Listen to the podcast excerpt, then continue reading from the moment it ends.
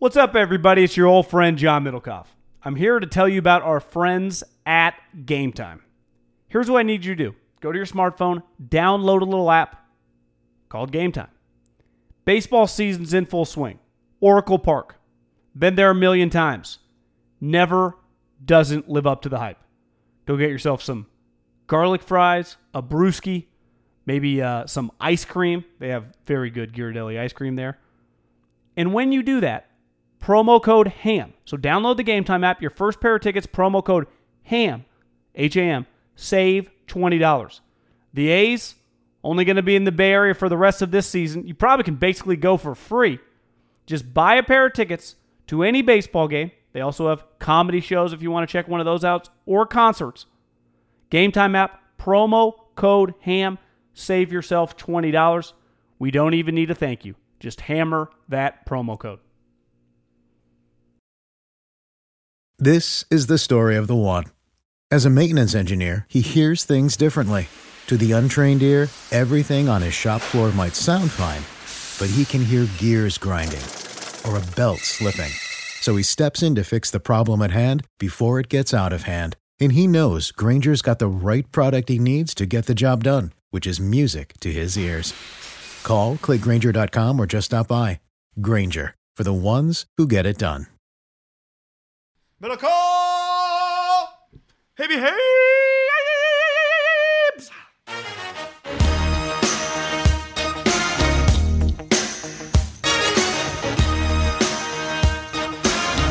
Ladies and gentlemen,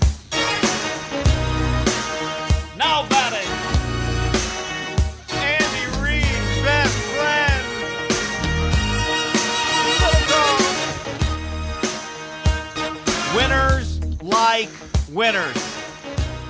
What a line by Cowherd. winners like winners. You know, I gotta admit, I actually missed the initial Cowherd rant. I but I heard Ethan Strauss going off on it on his podcast, and I was just dying laughing because he just kept playing it, or he kept talking about it because it was a Giannis because it came from a Giannis Warriors topic. Yeah, his his take was that he thought that Giannis is going to end up in Golden State, and he started it with winners like winners, and uh, turns out, do you know? I I I don't know if I told you this on the podcast, maybe off it. One of the first things Coach Reed said to me when I walked into his room was, "Is he really going to go to the Golden State Warriors?" I, I think he. I think he might be friends with LeBron.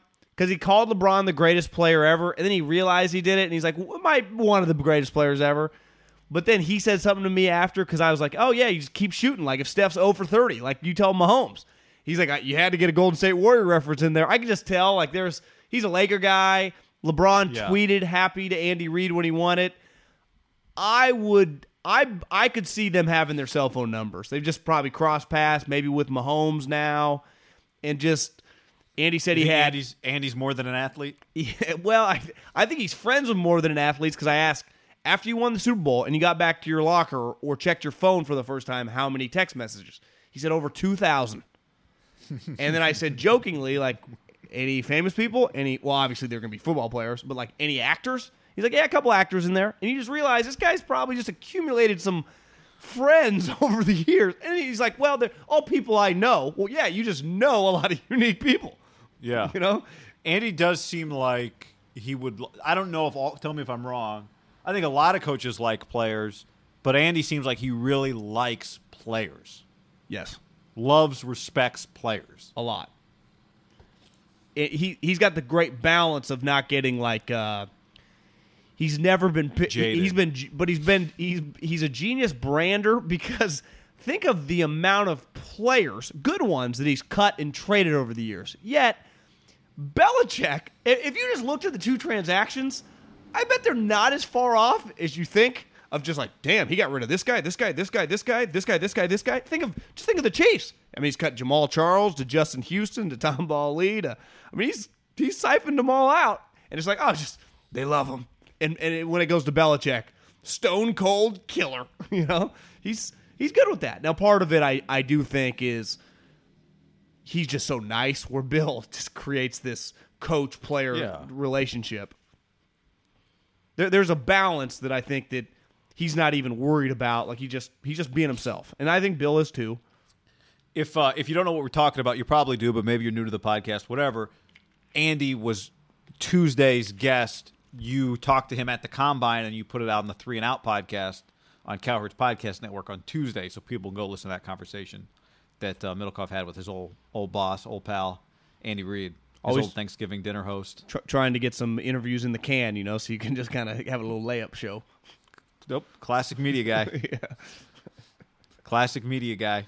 Uh, all right, John. Let's start with this because the combine is over. The countdown to free agency begins. Less than, uh, I guess we're we're exactly two weeks out from free agency, uh, the official begin of free agency, not the tampering period.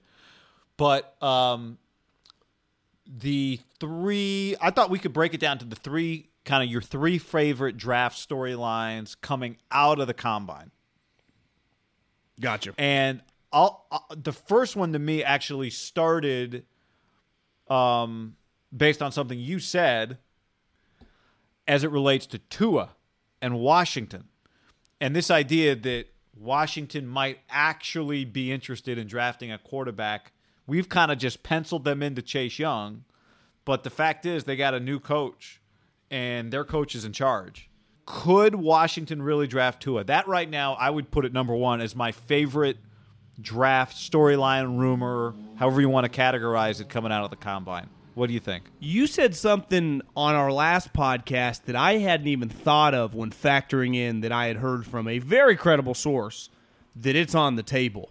That last year, Cam had been banged up going into the draft, and one of the stories was the Panthers are going to take a quarterback high.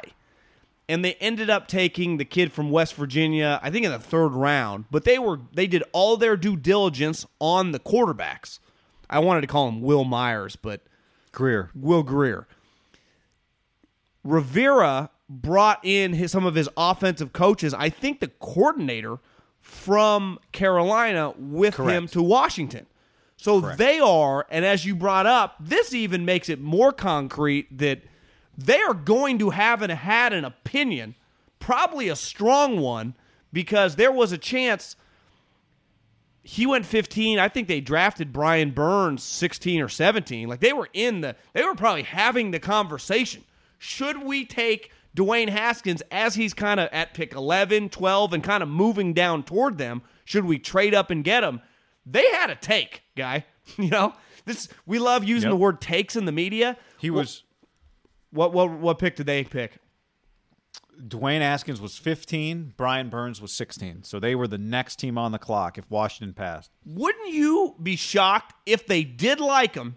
They were having conversations. Should we move up a couple spots? Because everyone knew that Dan Snyder liked him and go get this guy. If they liked him, he probably would have been a Panther.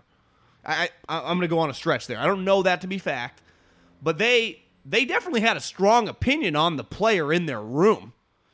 And if that opinion, which from what I heard might lean more negative, that they did not like him as a player, how is that not going to factor into them? Now, the, the other variable is like, what do they think of Tua and what do they think of Herbert and Jordan Love, too, right? If you're factoring in Joe Burrow goes one, they get the pick of the litter if they want to take a quarterback of those two or three guys.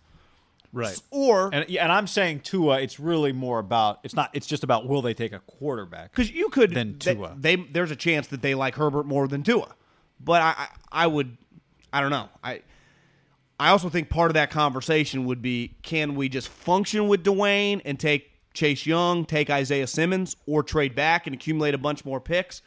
To me, if they take a quarterback guy, they're basically admitting they think Dwayne Haskins stinks. Like I, I don't think necessarily Cliff Kingsbury thinks Josh Rosen stunk. I, I just think it was like for his offense, they needed that specific guy. The connections there, it made too much sense. This one would be because if they take Tua, uh, Tua's not Mister Run around make plays, right? He's a for a smaller guy, he's a pocket quarterback, and he can move, but he's he's a thrower. I think Tua, I think passing like he's not a movement guy. Where where Herbert and and Burrow or can scramble. That's not this guy's deal. So to me, if they take Tua, which sure feels like it's on the table from people I heard, Mike Silver's talked about it. Who's Mike Silver's good buddy? Any fucking person that's had any association Hugh with Jackson. Yeah. oh. Well, why? How does he know Hugh? Hugh coached at Cal. He anyone that coached at Cal or played at Cal, he's boys with, literally. And him and Ron are buddies. So him just saying that, yeah, there might, you know, you could always, well, agendas, lying season. I get it, but I, I, I think there's, I think there's something there, guy, and that would. As I was, I was at dinner with a buddy from the Bears. He's like, "Fuck, and the Lions just get Chase Young, and that's that's their number one need is a is a true pass rusher. That'd be they would think there. It'd be the time like when uh, Remember when the Bills traded up ahead of the Raiders? You're like, oh my God, are the Bills going to take Khalil Mack? And then they took Sammy Watkins, and the Raiders got Khalil Mack at five. It's one of the all time, like, he had no business going, making it to five. A team traded up in front of him, and they still didn't take him. It's an all timer. Yeah. Yeah. And this is where, yes, it's lying season, but when you get this high in the draft, what what is the incentive for Washington to make people think they're going to take a quarterback? I always laugh about it because it happens all the time. It's like they they want people to think they're going to take a quarterback, so a team trades with them. Well, the second they start considering your trade, you know they don't love a quarterback. So that doesn't really pencil for me. It never has, and it's always a thing. Like make them think you want a quarterback. It's like yeah, but then when you take their call and say, "Yeah, we'll trade you for this spot," they know you don't love the quarterback. Because if you think the guy's worth taking the quarterback at number two, it's got to take three or four first rounders to even entice you, right? If you think that guy is a franchise quarterback, that's the that's like the number one thing you're trying to find in sports, a freaking quarterback. So, well, you you wait, so you like Tua, but if I gave you a first and a second, he's mine. What? so, so you really so you really don't like him? yeah, exactly. So Well, I'm, try- I'm trying anyway, to think of that's a, my I'm trying to favorite think of a recent trade. Remember when the Colts did it with the Jets, and they gave they swapped three to six and gave three additional second rounders. You could that was just more out of the Colts had luck slash the Jets were just so desperate they had to move up a couple Mm-hmm. spots to be in position to get one of those guys. Yeah. And it turns out, I mean, we'll see. I guess there's a big unknown on Darnold, but yeah, I think they feel pretty good about it. Did you watch? Uh, have you watched this last week's episode of Curb Your Enthusiasm yet? No, I watched last night. Is the one with Vince Vaughn and them squatting over the girl pissers? Was that Oh, was that two yeah. weeks ago? Yeah, the latest one is fantastic. The Jets and Sam Darnold play a big role. Uh, Sam's not actually in the episode, but the Jets play a big role in the latest edition of Curb. When Vince goes, "Well, Larry, where do they what do they do with their pants?" He's like, "Oh, I don't know." Is it- you really? so great. Uh, all right. Draft storyline out of the combine number two. Here's the other one I really like. It's also quarterback related. Uh, McShay and Kiper have a five thousand dollar bet on this one. I don't remember. I think it's McShay thinks Jordan Love is going to go ahead Justin Herbert. I would be pretty shocked if Jordan Love goes ahead of Justin Herbert.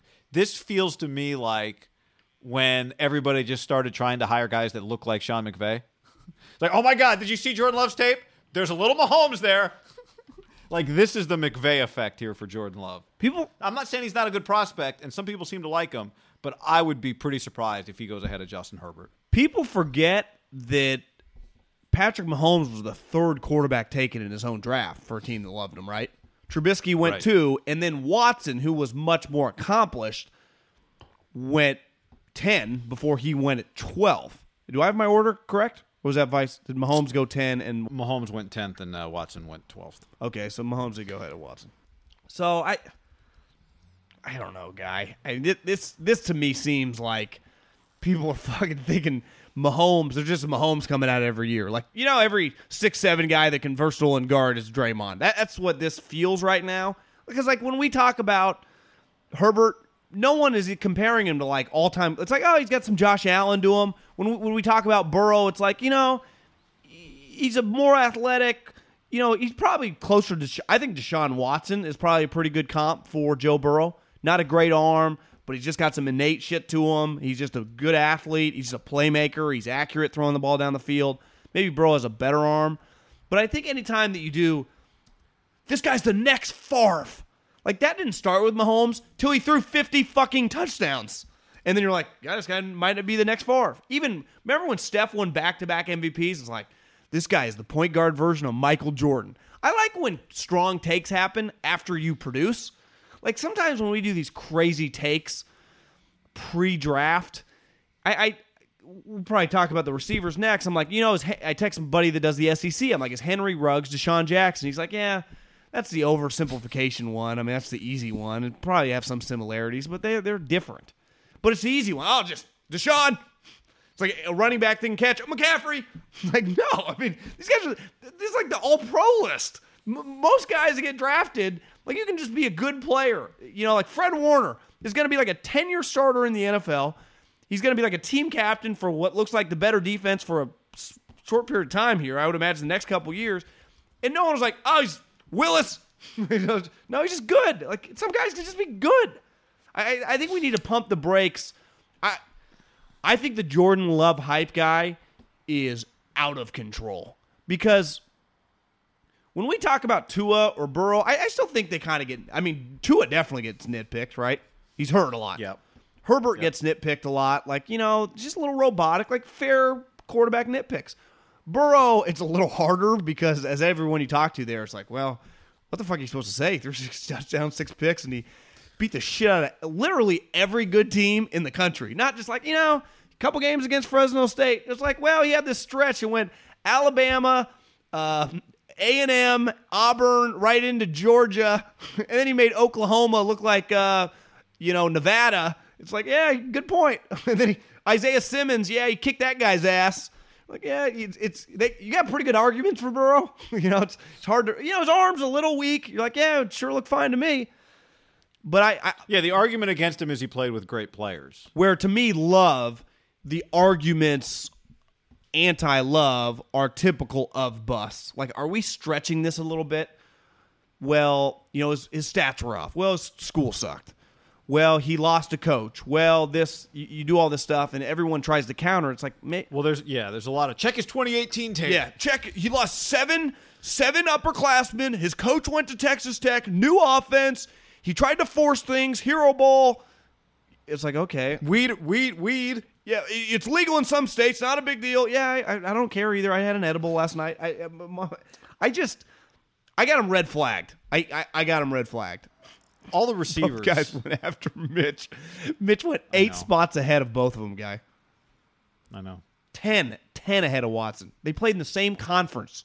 The same conference. They played each other. Think about that. I I'll, I'll give you a pass on Mahomes. Watson was in the ACC.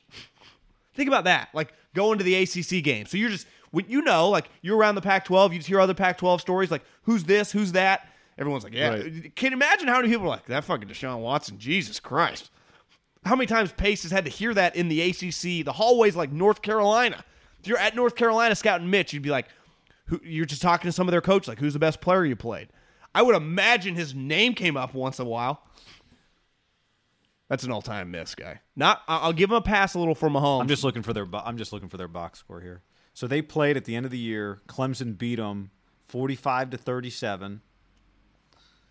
Deshaun, so good game. that is a pretty good. Clemson game. was number one. Carolina was ranked 10th. Carolina was ranked 10th with Mitch Trubisky. Trubisky got hurt because he was one on one. Well, not a Passing. red flag injuries.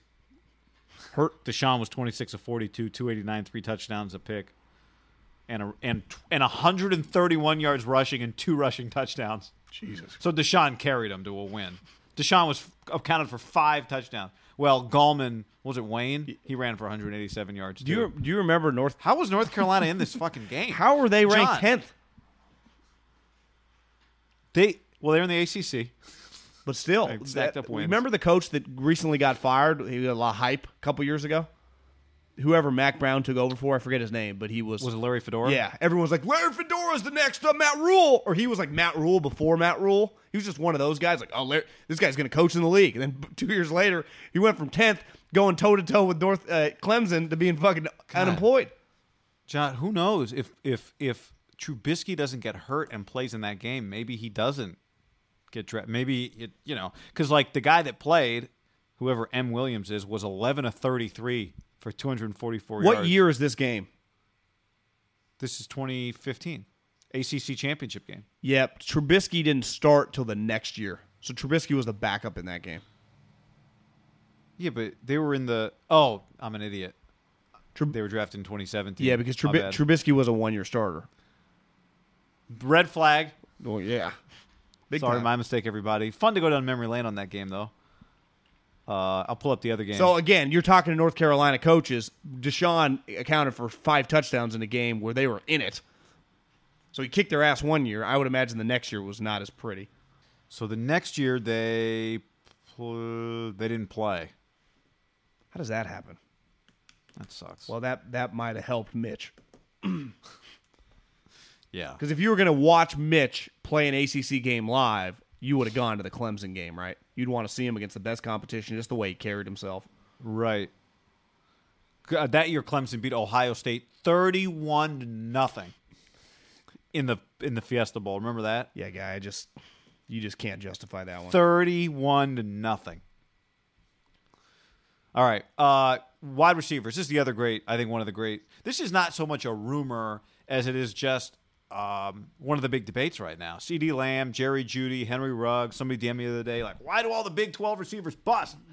Kind of concerned about CeeDee Lamb. Um, well, did you see what do did you, see what Kyle said?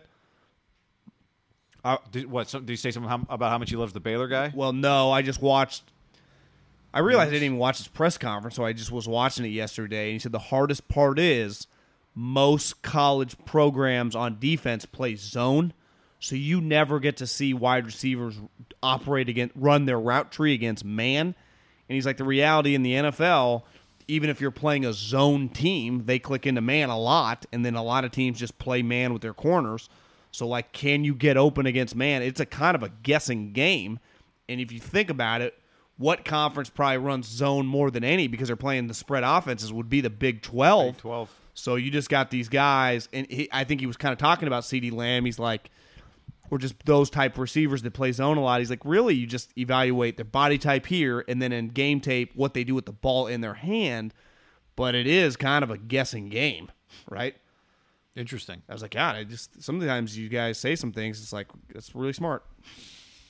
Do you, do you does it feel like there's a consensus there, to you on the receivers right now? No, because I, I I think there's a different cup of tea. Like, what are you looking for? If if I have a speed guy, I'm not going to take Henry Ruggs if I want a wide receiver, right? I would take a I would take a bigger body guy, CeeDee Lamb. How do you say the guy's name from Arizona State?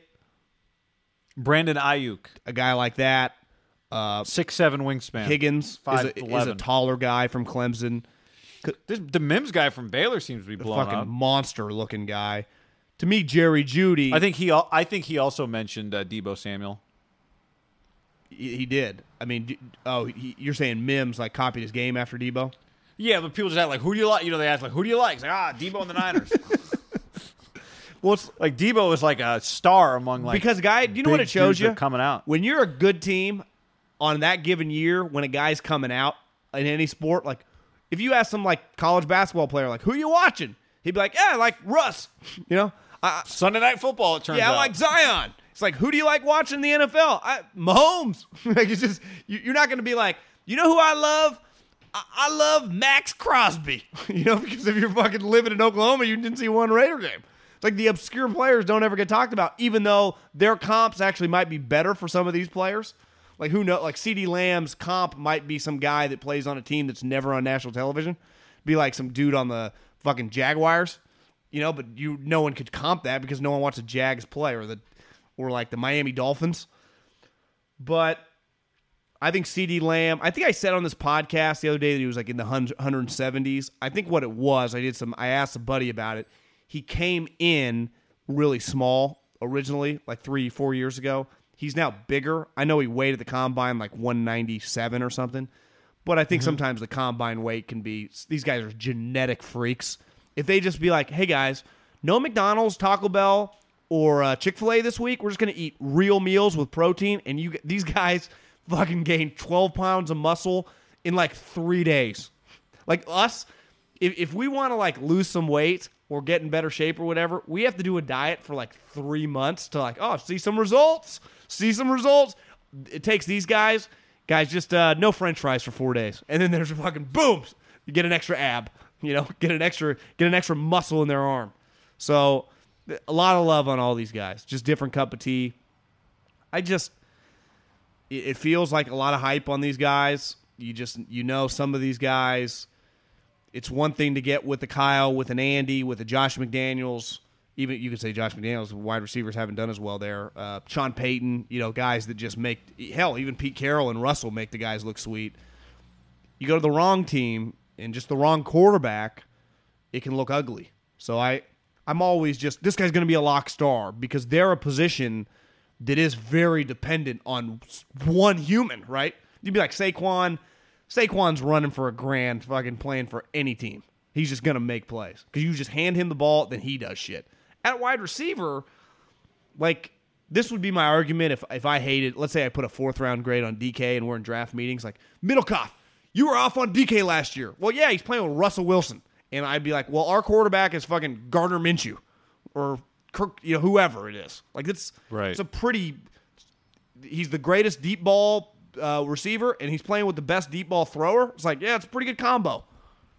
As someone said, I, I was listening to like uh, Kevin Clark on the Ringer podcast, and he's like, you know, you put Tyreek Hill and Mecole Hardman with Patrick Mahomes, it looks pretty good. Put him with fucking Derek Carr, who doesn't throw the ball, And Andy far. Reid. and Andy Reid. It doesn't look as good. Uh, all right, John, before we move on, let's tell the people this podcast is brought to you in part by Ashford University at ashford.edu slash ham. Start your master's degree today. guy. I have a higher education. You should go get one right now at ashford.edu slash ham.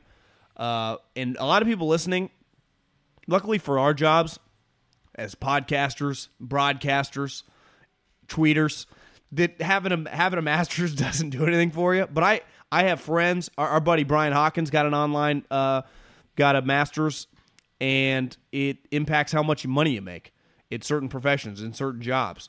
And the great part about Ashford for full time employees, it works around your schedule. Only one course at a time. Six week long courses allow you to take one course at a time. Yet you're you're viewed as a full time full time student guy. That's I wish I could go back to college and operate like that. No standardized test required to get to get my uh, great education at Fresno State. I had to take the GRE. I, I think I had to take it multiple times because I'm not a good standardized test score uh, taker. Well, you don't have to do that. It's not required to get into Ashford University. Accreditation, Ashford University, fully accredited, baby. So uh, get your degree now. Yep, jump on it. Start your master's degree today. You can uh, take 90 transfer credits with you as well. So if you started and then didn't complete, Ashford can pick you up where you left off. Enroll at ashford.edu slash ham. That's ashford.edu slash ham. A S H F O R D. Start your master's today, uh, degree today. Ashford.edu slash ham. All right, there was the report on Monday, Josina Anderson, that uh, the Niners want Arik Armstead back and are working on getting a deal done per a source. We've talked about this a lot. Are you holding your breath?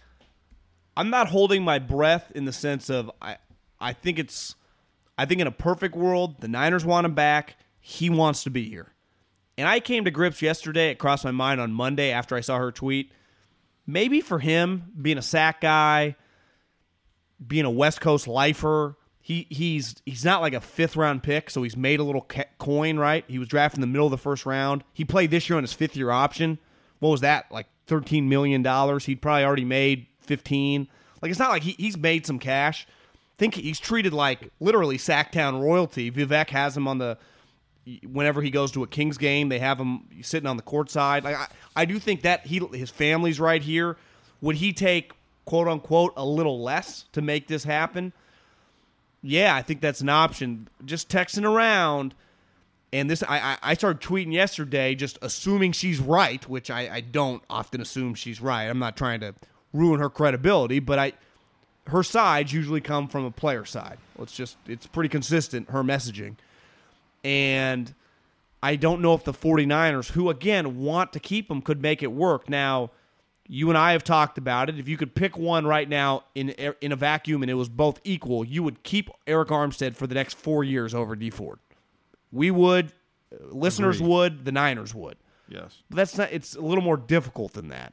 Plus, In other words, by the way, just cutting D Ford and eating the second round pick you traded for him just it's a it's a lo- it's a sunk cost. Even though I would argue you made it to the Super Bowl, the guy helped you. It's not a sunk whatever. That your point is just getting rid of D Ford does not get you Arik Armstead. But I, I agree. I, I also thought about it. right? That's the that's the point on that though. On Well, specifically, There are some other variables. Does DeForest get paid? What's the difference in the two contracts? If you keep Arik DeForest and Arik, are they making the same? You would think DeForest would make a lot more. He's been better from day one and more consistent. but the difference is he's not a free agent right now. Who? DeForest. Well, but the only way you're kind of telling Eric if you're going to stay, we're going to pay you a little less. Right, but I'm saying Eric is a free agent, which kind of you can tell him you're going to pay him less in theory, but he's the one that's getting off contract offers from other teams right now. Yeah, that's what makes it complicated. Now, the saving grace, I assumed that they were going to extend Buckner and Kittle.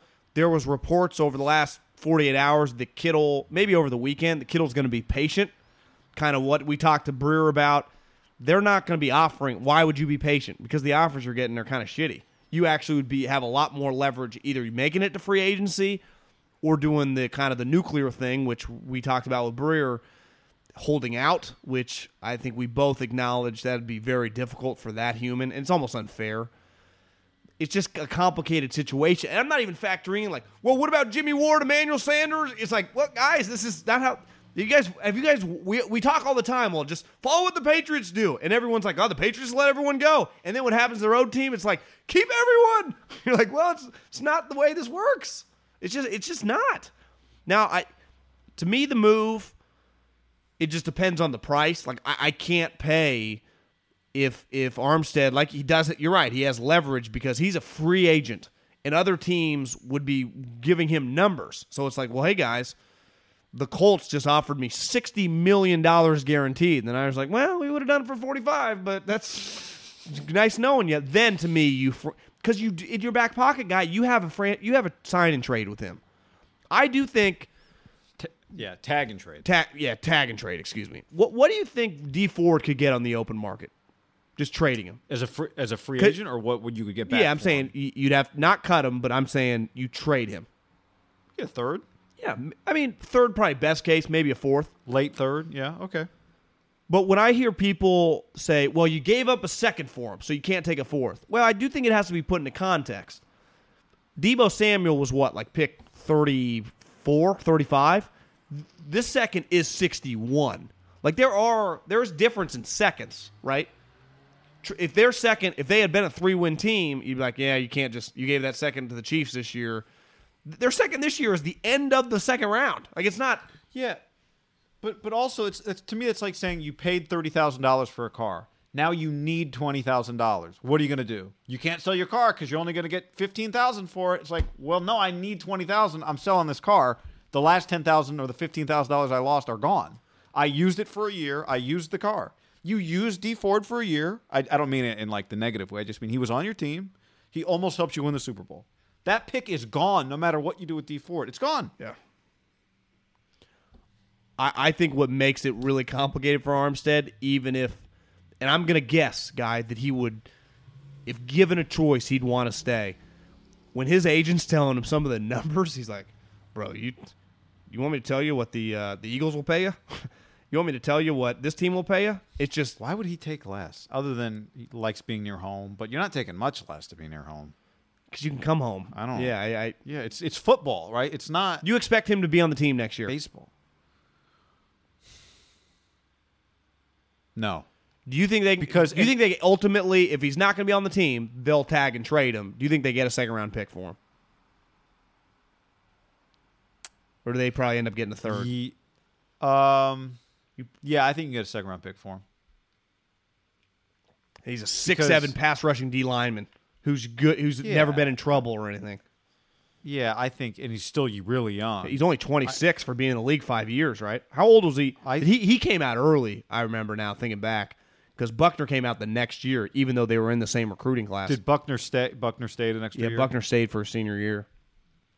Yeah, um, which is crazy in retrospect, right? That that guy had to stay. so well, he wasn't playing at like Bemidji State. He was playing at Oregon. Uh, I wonder, like, yeah, so- he- would he still have gone like top ten if he would have came out? Probably, huh? I I think a second, um, because when it now if anyone can pull it off, it's them. It's Paraag. I think we believe that. Uh, you're you tweeted something about the deal, and everyone was replying to your tweets with just like Paraag can Paraag's a hero. Um, They don't. they But- don't have much flexibility, right? Yeah, like the point you made to me off off a pre-pod was look, when you look at their cap space right now, it's cap space that doesn't include Armstead. It's not like you got to restructure him and that's why you've got 12 million dollars. He is not counting against the projected cap right now and they only have 12 million dollars of space. So and they got other players. It's like well, do you want another receiver or not? Why? I- You just gonna one Dante Pettis, uh, right? That's not nothing. Like Well, do you know what a lot of people say? Is like, well, they can just get Jimmy and these other three guys to restructure. Yeah, it's just that's easier said than done. Like, what if I'm Jimmy? Like, I don't want to restructure. I'm just making what I'm making. You figure it out. Tom doesn't restructure. Belichick just figures it out. Like this is this is part of the league.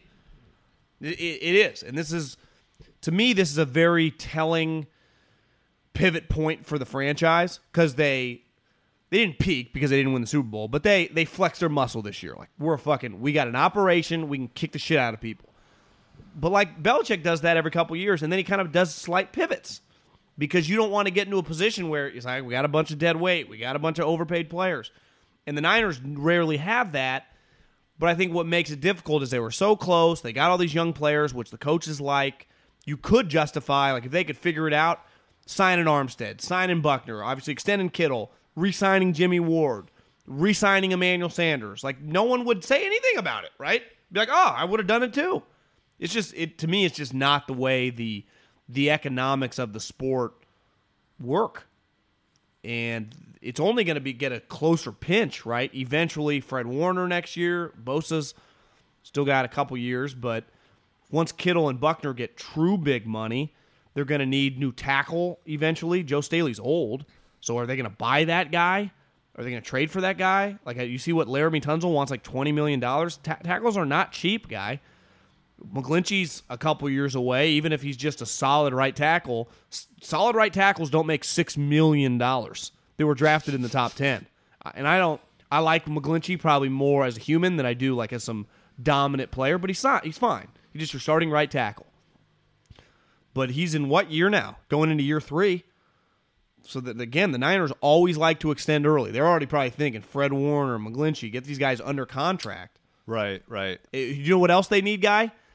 They they started an undrafted free agent at left corner, or depending on how you're looking at their defense, right corner, left corner, opposite Sherman in the Super Bowl. An undrafted free agent, and their star And it didn't work out. and their star corner is 31 years old. So what are they going to go? Well, we're going to have to invest some resources into this thing that they call corners.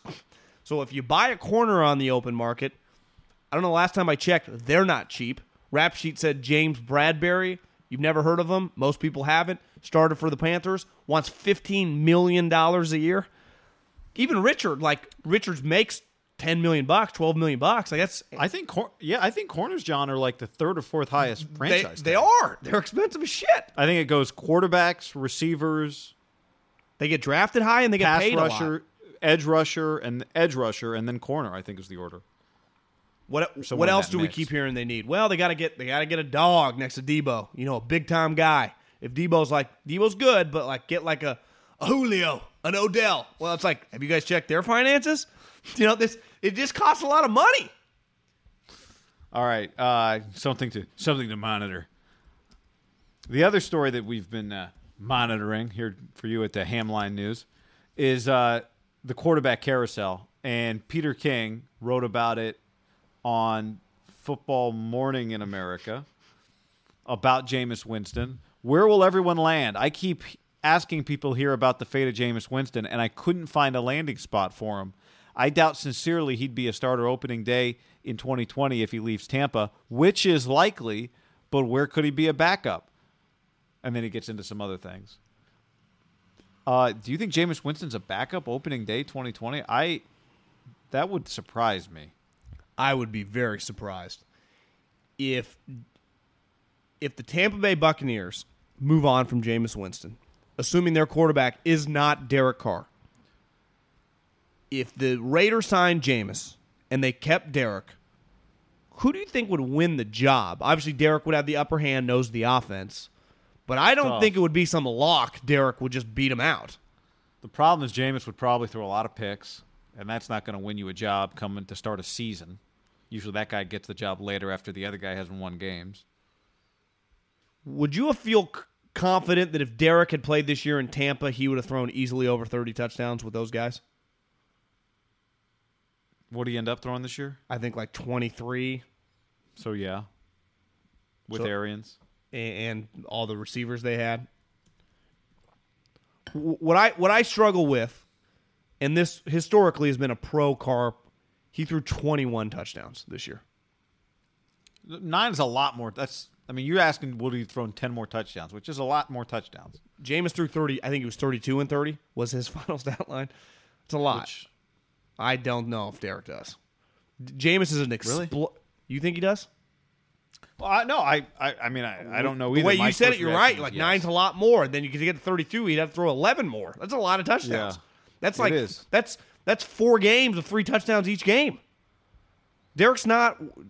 Listen, I- to me, it's I would even just spread spread eleven more. That's that's eleven of your sixteen games where you threw another touchdown. That's another drive. That's another. That's a lot more touchdowns. That's what I'm, Yeah. yeah, that's what I'm not. saying. That's No, what, I- here's I'm what's. Here's what here's what's weird about Derek. He is a very talented player. Like his physical gifts of throwing the football, his right arm is top 10 in the league. Explosive arm. He is not viewed in the league as an explosive player.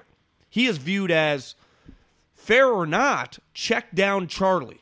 Now, no one like my scouting buddies goes, God, he has a lot of talent. That's that's what's weird about him. Like when people crushed Alex forever or Andy Dalton, it was those guys were physically limited. I think what drives people nuts with Derek is, and definitely his own coaches, is why won't he let it rip? Now, Jameis took letting it rip to like a Jay Cutler on meth meets steroids to a level that's not comfortable for any coach. That You guys want to see me let it rip? averaging this. averaging basically two picks a game is unheard of. I mean, it's it's beyond crazy, especially for a team that was like kind of functional, right? It's it'd be one thing if well they went two and fourteen. Well, guy, they were like at one point in time, can they get to eight nine wins? I mean, they started rattling off some victories that I don't know, man. I I, I struggle with Derek. That I'm kind of at a loss. Could he get it back? Because he still has. I, I he can still when he lets it rip on just like a deep play, a deep out. You go, God, the the ball's still exploding out of his hand, right? It's like an NBA player. When you go, why does this guy get to the basket more? He's really still explosive. You know, it's it's one thing when you go, well, the guy lost a step. Well, I, I get why Kobe and Michael, when they were 35, shoot jump shots. Derek's should still be led to fly. You know, that's that's where like this balance of Raider fans when they like, why would I want Philip Rivers over Derek? Well, yeah, Philip throws some picks, but I think the the the counter would be at least he's trying. Like Derek not throwing picks is not always a good thing when you're not really winning these games and in big spots. That's I've heard it was said with point guards that sometimes guys who don't turn the ball over, you think automatically it must be a positive indication of the way they play. Sometimes, a lot of times it is, but it's not always. That sometimes you want guys who are willing to take risks because that's how you make plays. Like there's a fine balance, right, of being the ultimate point guard like that, like a John Stockton, Chris Paul, Jason Kidd, and then being the guy that, well, those guys are getting you 18 a night and the 12 assists. You're only getting six, and you never shoot. So after a while, they don't even need to fucking acknowledge your shooting. Like people in the league do not think Derek wants to throw the ball deep. And a counter we always get is like, wait, the receivers, the offense. Well, yeah, just he now has a large body of work where since the MVP season, people see a gun shy player, and that's where I get back to Jameis. No one sees gun shy. Yeah, but they I think Derek's the most. They do I, I think I- Derek would probably be right there with Jameis. It's obviously different as some of the most polarizing players right now with GMs and their head coach and their offensive coordinator of the teams that trying to kind of figure out what they want to do at quarterback, like in discussions. But I think what's interesting about them is, you know, we could go back and tell. I don't know how many teams would have had Mitchell Trubisky as a first round grade, but you know that every team that evaluated Derek Carr, now Derek went in the second round, which is what's unique about him, right? But there are a lot of coaches out there who still look at the physical. I don't know. I, I'd have to go back and look at a Mitchell Trubisky tape. Uh, I mean, uh, scouting report. Right now, when I watch Mitchell, I don't think God, so many tools that aren't being used. Right, But he actually, but, but, he, but he has tools, guy, because he has a strong know, arm but- and he can move. but- he's not accurate. But when I watch him, I'm going. uh, He just is he a quarterback? Well, it's because he's inaccurate. It's like Derek, on the other hand, it's like God. I, he's got all the. He's got this smoothness about him release that, huh? and the quick release. Yeah, there's, uh, like I just I would imagine there's for two guys that have not changed teams. I would imagine there's a lot of people out there that go, I would love my shot with that piece of clay.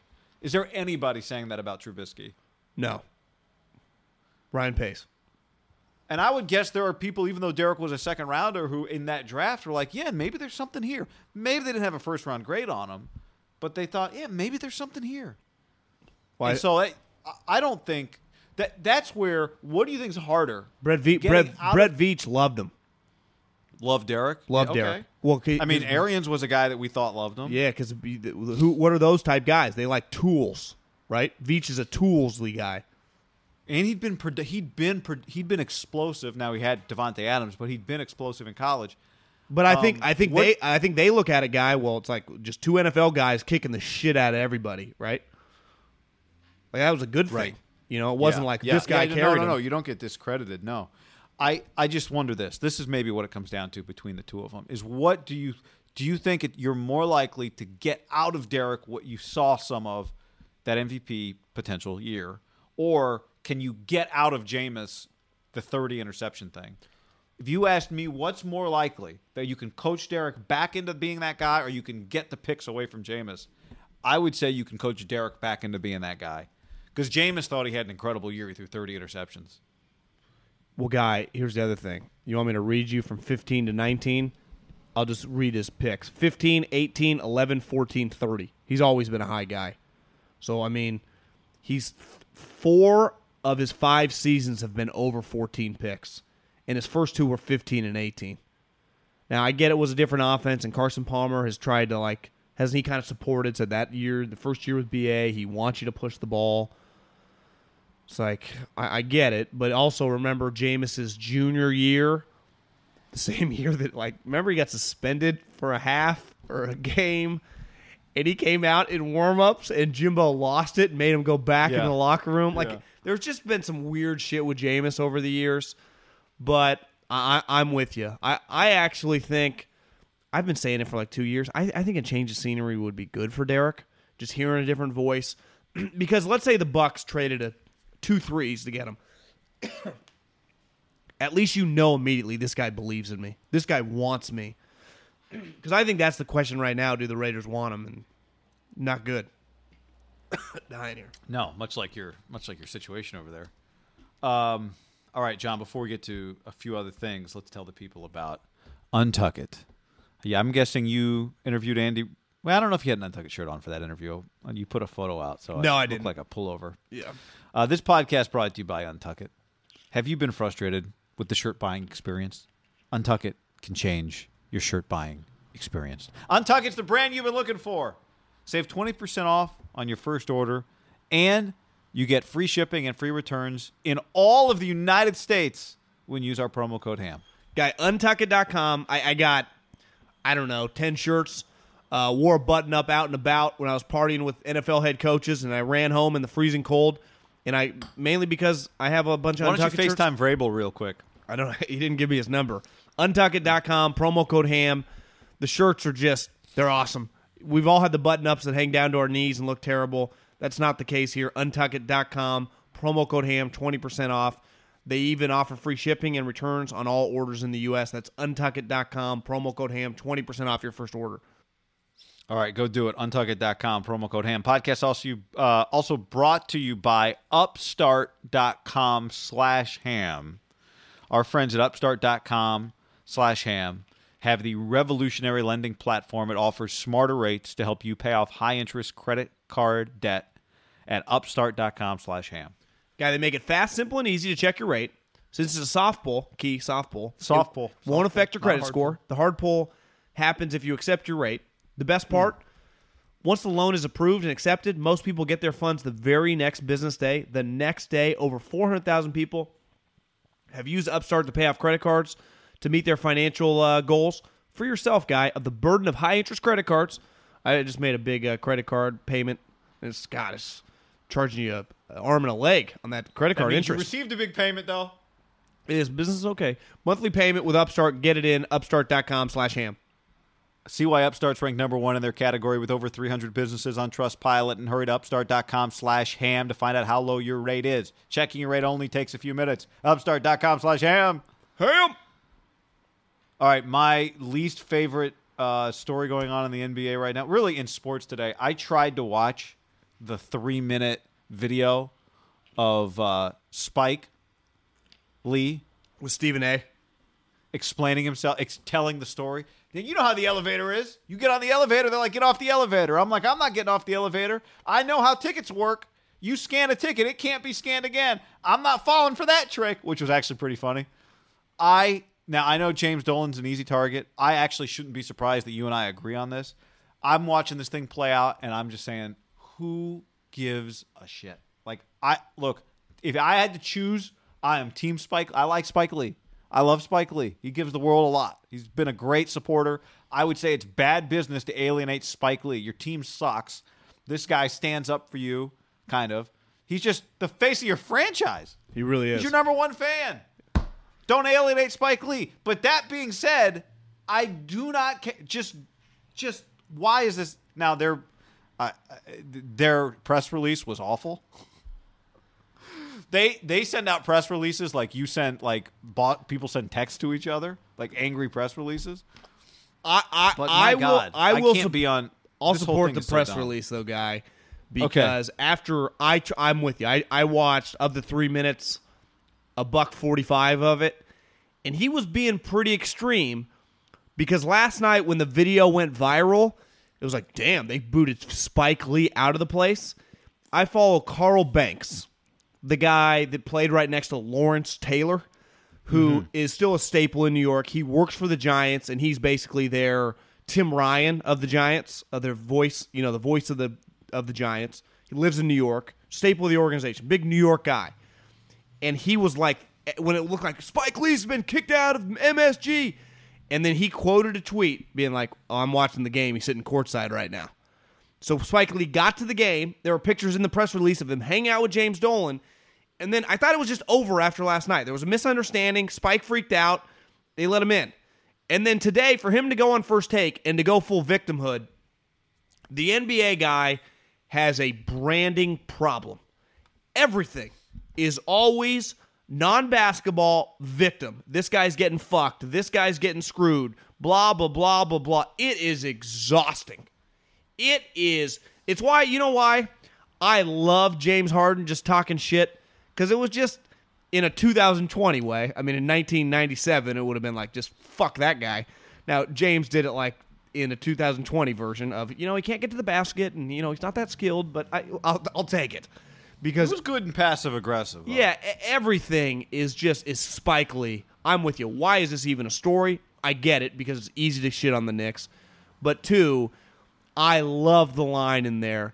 To act like Spike Lee was the victim here is laughable. They did not kick him out. There was a misunderstanding with some security guards, and he fucking made it to his goddamn seats. And then I, what I think, what I think, I think James, for all the shit he's taken, and I'm sure he's deserved every bit of it for him to go out of his way to go on first take and then start shitting on us after you just watched the game. Guy, it was a great game. The Knicks won. Russell missed a game winning shot. He said, the, here this, well, here's part of the statement. The idea that, you read part of it, the idea that Spike Lee is a victim because we've repeatedly asked him not to use our employee entrance and instead use a dedicated VIP entrance, which is used by other celebrities who enter the garden, is laughable. It's disappointing that Spike would create this false controversy to perpetrate drama. He is welcome to come to the garden anytime via the VIP or general entrance, just not through the employee entrance, which is what he and Jim agreed to last night when they shook hands.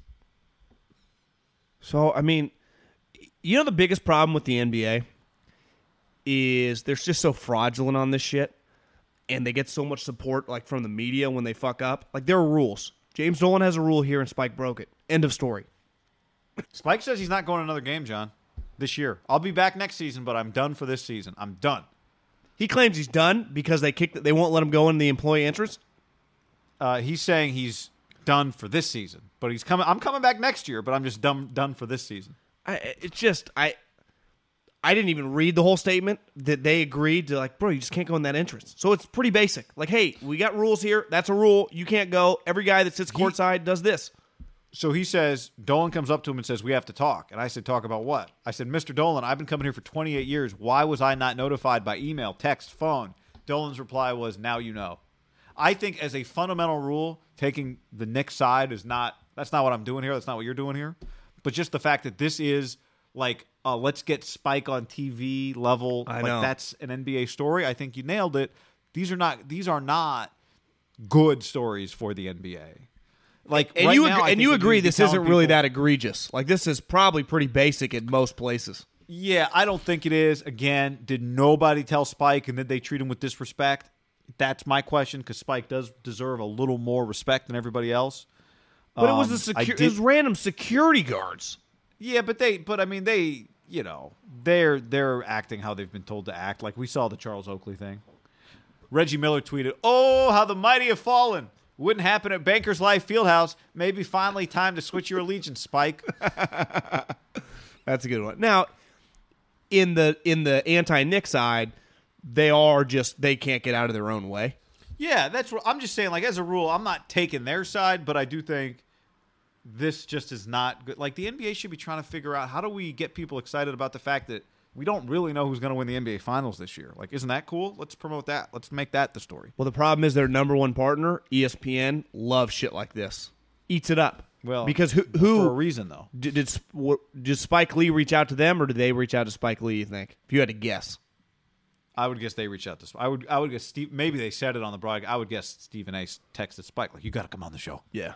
Like remember back was it last year when everything was getting weird with Magic? Stephen A's like, I, Magic, I need you. We got to talk this shit out. Well, yeah. Yeah. The, do you know what the Magic NBA? was on then for like three. Magic did like a. oh my what do they god! But he Vegas? became like a residency. co-host. He was like, "Yeah, you a know, I, kind of like the Bucks rotation," and then he just given it to you know. I, I think what Pat Riley's going to do, big picture with the Heat, is like, "Fuck, just hire Magic back." Remember, Magic in his talk was like, "Yeah, hopefully ESPN." Remember, he's like, "Hey, what's up? Uh, what's up, uh, Ramona? You think ESPN will have me back?" Like he needed a job. It's like Magic. You just the the NBA drama you have to agree is exhausting.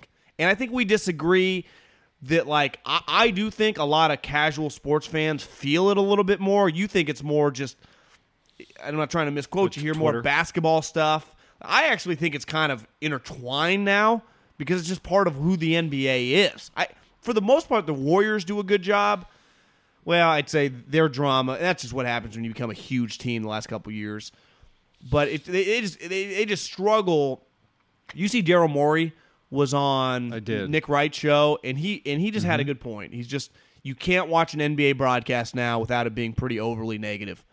And I, you know what? I for his, say what you want about Daryl Morey, he's pro democracy, and he's dead right on that because I do think a lot. And he didn't he use Tony Romo as an example, how he was positive and just it was fun to watch Yeah, and it's just it can be really exhausting because one of especially a local broadcast the the broadcaster's always shitting on the other team it's just you'd know this bet has it gotten worse you think over the years with with the the popularity and the amount of people watching and what it feels like these broadcasters now owe to their owner i, I don't know um, I do think it's definitely different right I, I definitely know uh, it's hard because I haven't been watching other other people's local broadcasts my whole life. You know what I mean?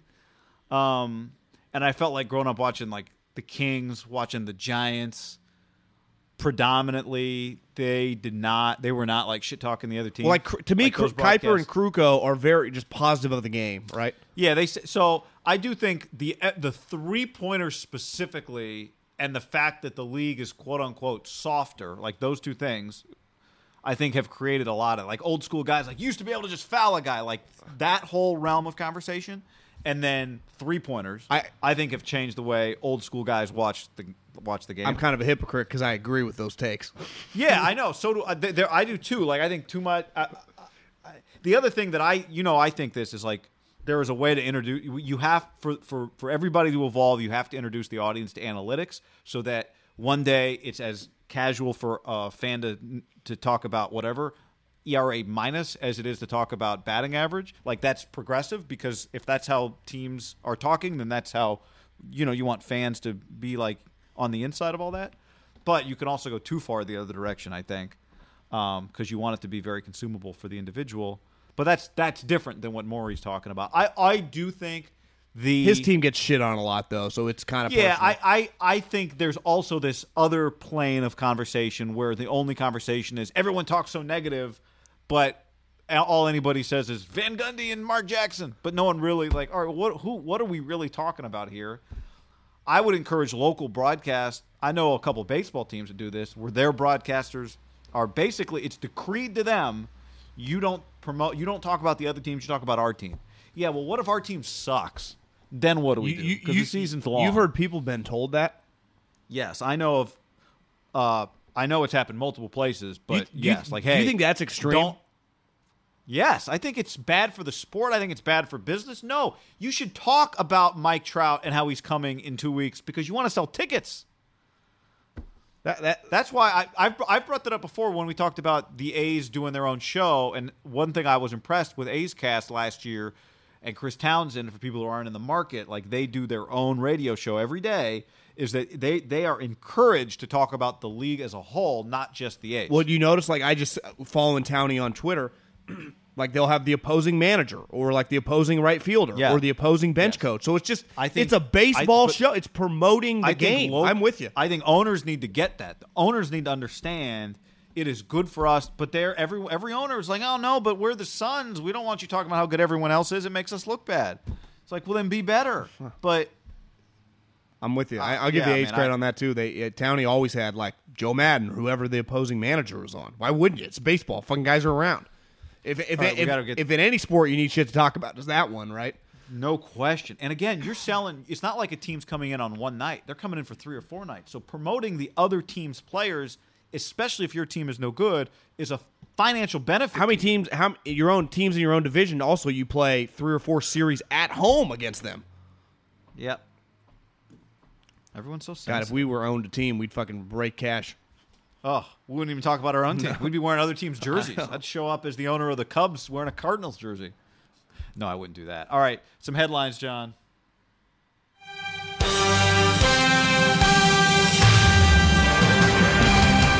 This is actually the old Atlanta Braves TBS Superstation. I did not recognize it, but found something different. Okay, you want my leading headline? Fire away. I don't really have a take on this other than here is what I learned this week, John. Leon Rose is white. I had no idea. All this time we are talking about Leon Rose taking over the Knicks. Thought he was a black guy. I had no idea until Monday when I saw photos of NBA power broker, Worldwide Wes boss, I don't know, Leon Rose, white guy. Not just not like skinny tall white guy, kind of short, fat, bald white guy, right? Did I see the right picture? Yeah, yeah. Did not look like I thought either. I I would say the most shocking thing. Did to- you know Leon Rose was a white Well, guy? I, I I've learned sometimes in the NBA, like Duncan Robinson. I think he plays for the Heat. That's I'm just right. like, oh, that's just, black dude, you know, white guy. So I sometimes with the NBA because they have these like uh, figures that operate like mobsters. You're like, what does Al Capone look like? Like Worldwide Wes. If you put a gun to my head, and I've heard about this guy for a decade, everyone talks about him, and lined up ten Worldwide Wests. I it, it would my guess would be as good as yours. If you said Leon Rose or I, I know. I know but I'd even I'd even go looks like Arn Tellem and just all these names. With football, it's like I know what these guys look like. If you tell me a name like Rich McKay, right? I'm even trying to think like Drew Rosenhaus, Tom Condon, like Jimmy Sexton. Like I kind of heard their names, put names to the faces. Basketball is fucking full of these shady characters that operate underneath like Leon Rose. I would have assumed guy he was a 60 year old, six foot five, black dude, played at like William and Mary, really smart, wasn't good enough to play in the NBA, made this crazy career transition early on, took off like a rocket ship because everyone met him, was just blown away. You're right. Never in a million freaking years guessed short, fat, bald white guy. The- the- he would have been that would have been the last version to describe the guy. Duncan Robinson did. Did you know Duncan Robinson was white? Yeah, yeah, I did. You watch him in college? Only because I s- no, I mean I saw him for the first time is when I was like, oh, there's a person named Duncan Robinson. Gotcha. You know what I mean? Gotcha. Uh, speaking of Spike is Lee, Worldwide Wes, he's not white, right? no, no, Worldwide Wes is not what not a white guy. But speaking of Spike Lee, I was texting with my buddy AJ yesterday, our friend AJ, because I'm like, dude, I didn't know Leon Rose was white, and he goes, yeah, it's like a reverse Black Klansman thing. That's I thought that was a great line. I said I'm stealing that. yeah, it is. But you can't say white Klansman because that's a real thing. Yeah, that, Um, it, it really was pretty shocking. all right. Uh, what? What? Well, I? I saw you tweeting about this, and I, and I, I watched it, and it was really freaking cool that uh, they had. I didn't realize they had both of them. I just saw the clip of Rizzo mic'd up at bat, and he kind of goes silent, and they ask him like, "What are you doing?" He's like trying to calculate the pitch. I think he's going to come with a heater. He's like, "I would love someone to bang a drum right now," and then he does throw a heater, and he hits a single. And then I saw another clip He's like, I'm going for two. yeah, No, I'm not. That was a good one. Another clip. He, I hope this guy hits it to me. I'll describe what happens when he hits it to me.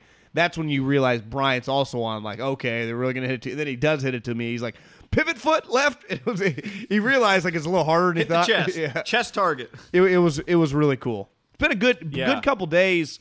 I know that they weren't mic'd up or anything, but clearly the Angels and and uh, and the Dodgers went together. Must have been a charity event because I saw like Pujols and they were all with the little kind Mm-hmm. of some sick kids.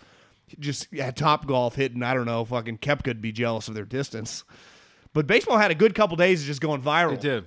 I watched the entire Cubs Angels broadcast, uh, and they did an awesome job with it because those guys, Bryzzo, as they call themselves, were on for multiple innings. Even after they came out of the game, they stayed on and they were just sitting talking.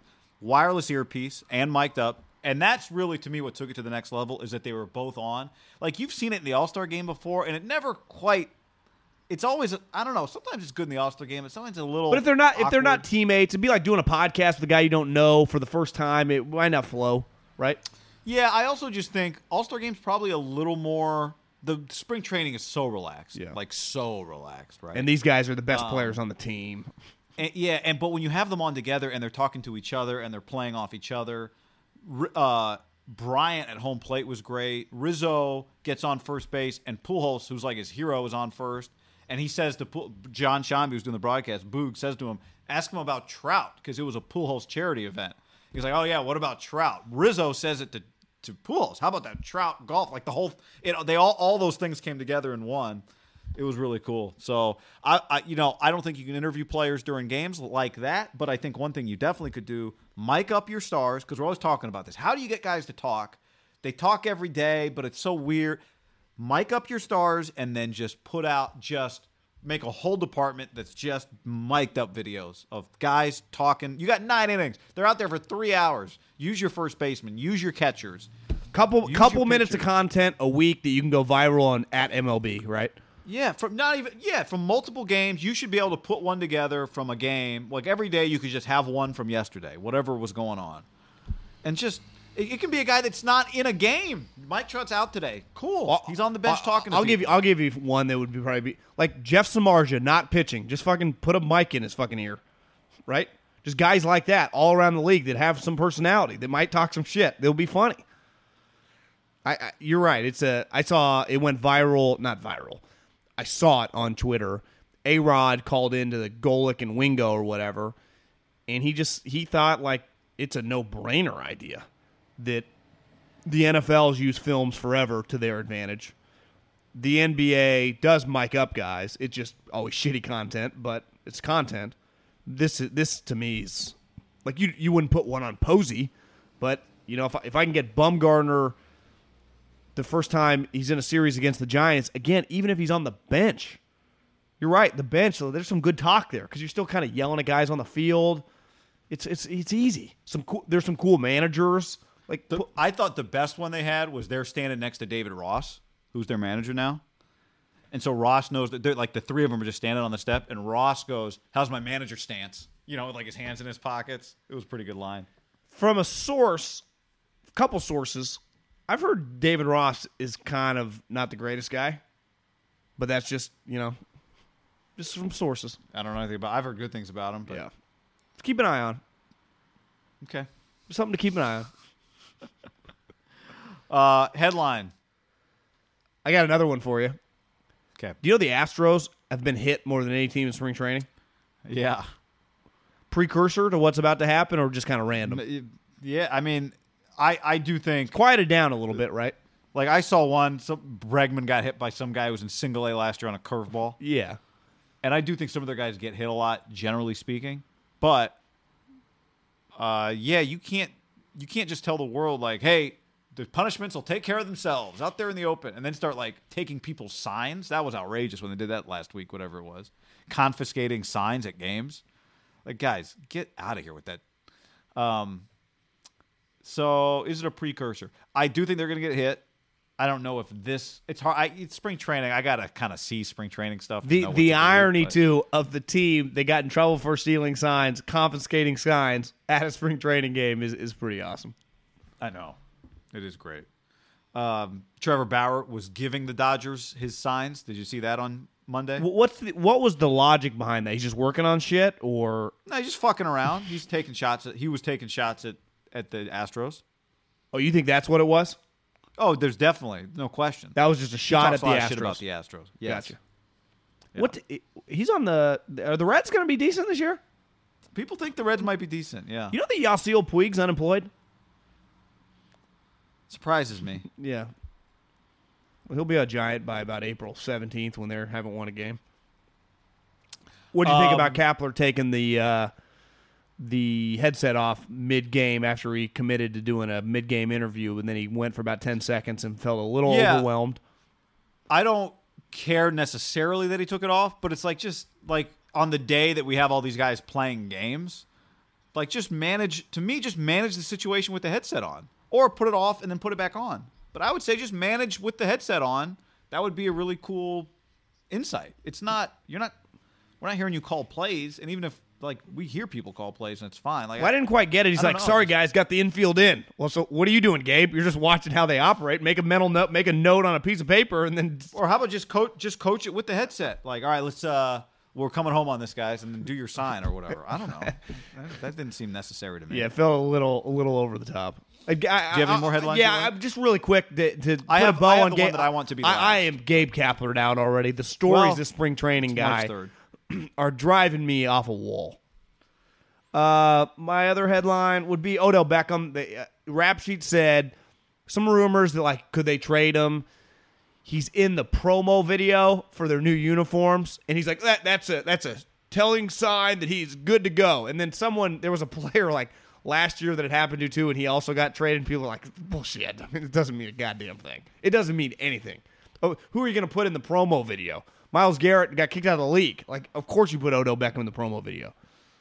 To me, He's the swaggiest. He's the coolest guy you got. to me, Odell, if Brandin Cooks can go back to back years first round picks, remember that? Patriots 1st round mm-hmm. pick for him. Then they traded the Rams for the first round pick, which actually was a better first round pick than they gave up for him. I don't know if Odell would get better than 17, but I do think he would get a pick in the 20s, right? Ye- yeah. Like, w- would Howie Roseman trade pick 21 for him or Belichick 22? You know, I, I think so. That would be Belichick. That'd be. I don't think he'd. Tell I don't think he'd make it past that first group of playoff teams. That, I mean, would Gruden give pick nineteen for him? The options. Uh, hmm. I don't know about that. But to me, like teams that, are, that think they can win the Super Bowl. Although going to Vegas. yeah, Odell Beckham. Um, you want my last one? Yeah, So James Lipton died, John, 93 years old, inside the uh, Actors Guild. Also made famous by Will Ferrell's character on SNL. Of he did James Lipton. He was great. Uh, the Bradley Cooper James Lipton interview I highly recommend. Bradley like breaks down crying. He's talking about all the people in the audience. Like it's really incredible.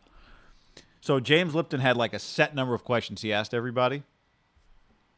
One of them was, "What's your favorite curse word?" So in honor of James Lipton, what is your favorite curse word? me. Yeah, You know, it. I can give you mine if you if you need to think for a second. Yeah, go first. Um, I think my favorite curse word's horseshit. Because it's not too aggressive. Like you can just say it in mixed company and get away with it. But unlike bullshit, a person can be horseshit. Yeah. No person is bullshit. But horseshit, for whatever reason, like that uh, third baseman they got, he's horseshit. And I love that usage of horse. That to me is maybe the best usage of a curse word, calling a person horseshit. Or that what he just did was horseshit. I just love that. Uh, for whatever reason, it just really resonates with me because it's not one of the big three. You know, Can, can I tell you then what my least favorite curse word is? yeah, It's asshole. Because I feel, at least in 2020, I, maybe 20 years ago, it had that guy's an asshole. It almost feels passive aggressive at this time. Like that guy's a piece of shit. Like and I think that's the way we say it in 2020. Yeah, Like you're yeah, either that's or just you know that was a dumb move, whatever. He's not a bad guy. But like to me, assholes kind of you're on the fence as as JB, our former boss, get off the fence. That to me is kind of a fence sitting word. I hate that word. I like that guy's a piece of shit, or you know, good guy had a bad day, right? I, I, I guess You're right. We have. I do think this generation has tried to get away. Like we use clown as a more aggressive word than asshole. I'd say, I'd say Like, cl- has- clown and fraud are used pretty consistently. Yeah, yeah. I, clowns use a lot. You're right. You're right. I, I think asshole is just. That's a good It, it might maybe it's just lost its power. I, I just I, I think my I think hor- yeah, it's not fun. Like horseshit to me is a fun one. it's like if you had to say what my favorite word is, it's just like what if you were on death row, what do you want to eat? I mean, I'm not overthinking it. Give me a cheeseburger or a piece of pizza or something, right? Just fuck. I mean, it's just my my go to word. Try to say it a little Yeah. less to have it have its power back.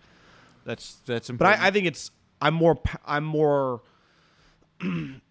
I I feel more strongly about the hatred of the word asshole than I because I like I like all the words. I like horse shit. I like bullshit. I like I like shit. I, I think it's a pretty versatile word. It's like I Shit's it's a like the one. Isaiah Simmons of words. You can put it anywhere, right? You can just be like shit. You know when you're just you see something cool. I'd say you know another one that's become better than some curse words is slappy, slap dick. Oh, uh, you make you put dick in now it becomes it's kind of colored. Is it a uh, curse word? But just slappy, I think is. I'd rather be called an asshole than a slappy. I I know I that. agree. Because to me, you could argue asshole at points times like Saban's an asshole. Like, is that a negative connotation or is, is he's getting the job done?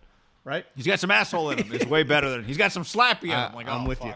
You mean he's lazy? So horseshit. Horseshit's mine. Adios. Later.